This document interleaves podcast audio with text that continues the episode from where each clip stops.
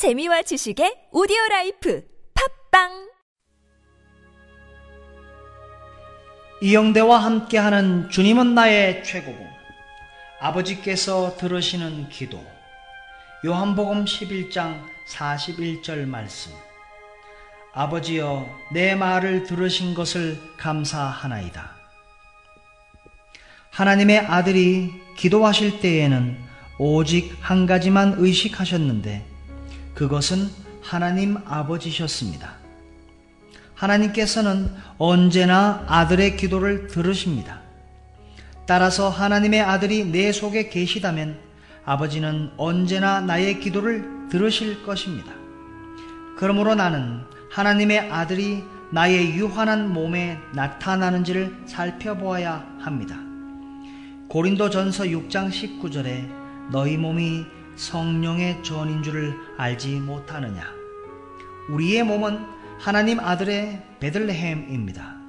하나님의 아들이 내 안에서 자신을 드러내실 기회를 얻고 있습니까? 역사 속에서 나타나셨던 하나님의 아들의 그 분명하고 진실한 삶이 현재 나를 통해서도 나타나고 있습니까? 내게 발생하는 평범한 생활 속에서 내 안에 계신 하나님의 영원한 아들이 평범한 나를 통해 하나님 아버지께 기도를 드리도록 합니까? 요한복음 16장 26절에 그날에 너희가 내 이름으로 구할 것이요. 그날은 언제입니까? 바로 성령이 내게 오셔서 나를 실제로 주님과 하나 되도록 하는 날입니다. 주 예수 그리스도께서 당신의 삶을 통해 참으로 만족하신다고 느낍니까? 아니면 당신은 영적 침체 가운데 있습니까? 상식을 앞세워 하나님의 아들을 곁으로 밀어내서는 안 됩니다.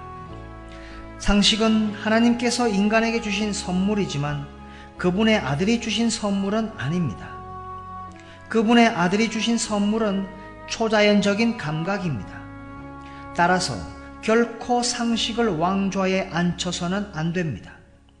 아들은 아버지를 알아보지만 상식은 아버지를 결코 알지 못하며 알 수도 없을 것입니다. 우리의 일반적인 지혜는 하나님의 아들에 의해 변화되지 않는 한 결코 하나님을 예배하지 않습니다. 우리는 이 유한한 몸이 주님께 완전히 굴복하는지 주님께서 이 몸을 통해 매 순간마다 역사하시는지 살펴야 합니다. 주님의 생명이 매 순간마다 드러날 수 있도록 예수 그리스도께 의존하는 삶을 살고 있습니다.